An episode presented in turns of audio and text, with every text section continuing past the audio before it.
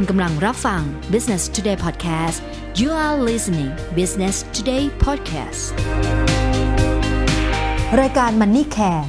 จากคอลัมน์หนังสือพิมพ์ Business Today เรื่องโดยขวัญชนกวุฒิกุล ลงเสียง อัญชลีพยัคฆโสวันนี้ค่ะเราจะมาพูดคุยกันนะคะในหัวข้อ ประโยชน์ของเครดิตบูโร ในมุมมองของลูกหนี้ ลูกหนี้บางคนได้ยินชื่อเครดิตบูโรแล้วหัวใจจะวาย ขณะที่อีกหลายคนฟูมฟายว่า เป็นเพราะเครดิตบูโรที่ทำให้กู้ไม่ผ่าน กู้ไม่ได้ ทั้งทางที่จริงแล้วนะคะ เครดิตบูโร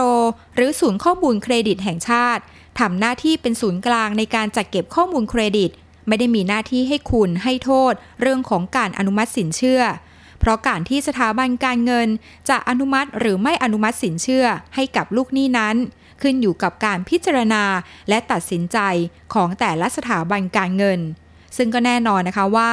หนึ่งในปัจจัยสำคัญที่เขาใช้ในการพิจารณา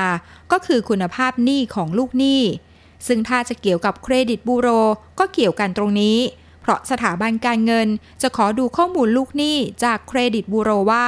ลูกหนี้กู้เกินกำลังหรือยัง และที่กู้กู้มาทั้งหมดนั้น ผ่อนชำระได้ตรงตามกำหนดหรือไม่ ดังนั้นนะคะ คนที่จะให้คุณให้โทษว่า แบงก์จะอนุมัติสินเชื่อหรือไม่ ไม่ใช่ใครที่ไหนค่ะ แต่ก็คือตัวลูกหนี้เองนั่นแหละ ลองดูข้อมูลเรื่องของหนี้นะคะ จากเวทีเสวนา ถอดรหัสหนี้ครัวเรือนไทย จาก Micro Data และข้อมูลเชิงพฤติกรรม ซึ่งจัดขึ้นโดยธนาคารแห่งประเทศไทย และสถาบันวิจัยเศรษฐกิจป่วยอึ้งภากร เมื่อไม่นานมานี้ ก็จะพบกับความจริงนะคะ เกี่ยวกับพฤติกรรมการสร้างหนี้ที่น่าเป็นห่วงข้อมูลวิจัยที่จัดทำโดยหน่วยงานทั้งสองแห่ง อ้างอิงข้อมูลประกอบจากเครดิตบูโร ระบุว่า ณ สิ้นปี 2561 ผู้กู้จำนวน 20.9 ล้านคนทั่วประเทศ จากบัญชีสินเชื่อ 68.7 ล้านบัญชี จากสถาบันการเงิน 95 แห่ง ที่ครอบคลุมทั้งธนาคารพาณิชย์ สถาบันการเงินของรัฐ นอนแบงก์และสหกรณ์อีก 3 ราย พบว่า 82.2%ค่ะ เป็นสินเชื่อส่วนบุคคล หรือบัตรเครดิต ซึ่งเป็นสินเชื่อที่ไม่มีหลักประกัน และเมื่อเทียบกับต่างประเทศแล้วนะคะ ถือว่าก็มีสัดส่วนที่สูง เพราะในต่างประเทศหนี้ส่วนใหญ่นะคะ ก็จะเป็นหนี้ที่มีหลักประกัน นั่นก็คือสินเชื่อบ้าน และเมื่อศึกษาผู้กู้เป็นรายบุคคล ก็พบนะคะว่า 1 ใน 3 ของคนไทยที่มีหนี้เป็นหนี้เพิ่มขึ้น โดยมูลหนี้เพิ่มขึ้น 2 เท่าจากเมื่อ 9 ปีที่ผ่านมา โดยมีค่าเฉลี่ยสูงกว่า 5 0 0แสนบาท ที่สำคัญก็คือ คนไทยเป็นหนี้เร็วขึ้น โดยพบว่า 1 ใน 2 ของคนอายุ 20-35 ปี เริ่มมีการก่อหนี้ ซึ่งถือว่าเร็วนะคะ แล้วก็น่าเป็นห่วงกว่านั้นก็คือ คนไทยเนี่ยเป็นหนี้นานขึ้น โดยพบว่าเมื่ออายุ 60 ปี ซึ่งเป็นวัยเกษียณที่ไม่ควรมีหนี้สินแล้ว แต่อัตราหนี้ของคนกลุ่มนี้ยังอยู่ในระดับที่สูง และอย่างพบว่าในช่วงอายุ 60ถึง80 ปี คนไทยยังมีหนี้คงค้าง ส่วนข้อมูลเกี่ยวกับหนี้เสีย คือหนี้ที่ผิดนัดชำระนั้น พบว่ากลุ่มเด็กที่มีหนี้เร็ว จะเป็นหนี้สินเชื่อบุคคล และสินเชื่อบัตรเครดิต โดยมีหนี้เสียของสินเชื่อบุคคล สูงกว่ากลุ่มอื่นด้วย และผู้กู้ใหม่นะคะ ก็จะมีอายุน้อยลงเรื่อยๆ มีการกู้หลายบัญชีมากขึ้น อยู่ที่ 4-5 บัญชีต่อคน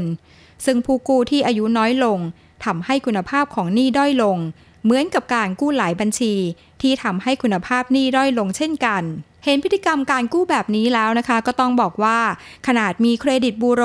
เป็นศูนย์ข้อมูล ที่รวบรวมการกู้ของลูกหนี้แล้ว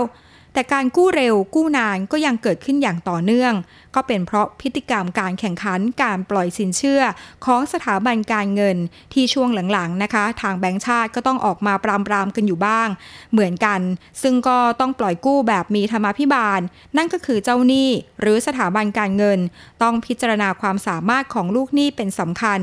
อย่าแข่งขันกันปล่อย โดยไม่คำนึงถึงคุณภาพหนี้หรือคุณภาพของลูกหนี้แต่ว่าข้อดีของเครดิตบูโรนะคะในมุมมองของเจ้าหนี้ หรือผู้ให้กู้ก็ยังชัดเจนค่ะว่าเป็นประโยชน์สำหรับการติดตามประวัติลูกหนี้ เพื่อนำมาตัดสินใจนะคะว่า จะปล่อยกู้ดีหรือไม่ ปล่อยแล้วมีความเสี่ยง ปล่อยแล้วมีโอกาสได้หนี้คืนแค่ไหน ส่วนข้อดีในมุมมองของลูกหนี้ประการแรกก็คือ ลูกหนี้จะได้รู้ความสามารถในการกู้ของตัวเอง ว่าขีดการกู้ของเราเดินทางมาถึงจุดที่ควรจะพอได้แล้วหรือยัง จะได้ไม่พลั้งเผลอก่อนหนี้เกินตัว จนนำมาซึ่งความเสียหายได้ในภายหลัง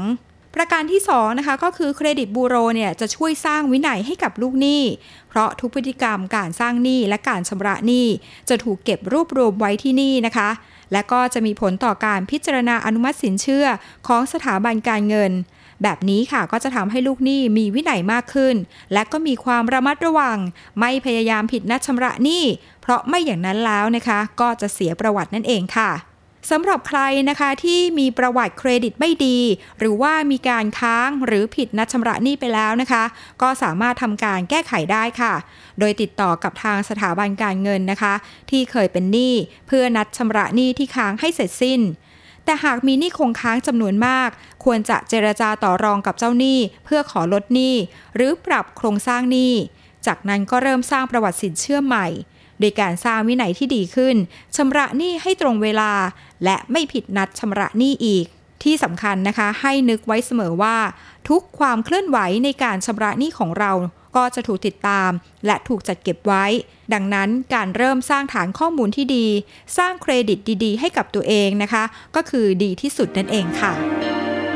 ขอบคุณสำหรับการติดตาม Business Today Podcast นะคะ แล้วกลับมาพบกันใหม่ในหัวข้อถัดไป สวัสดีค่ะ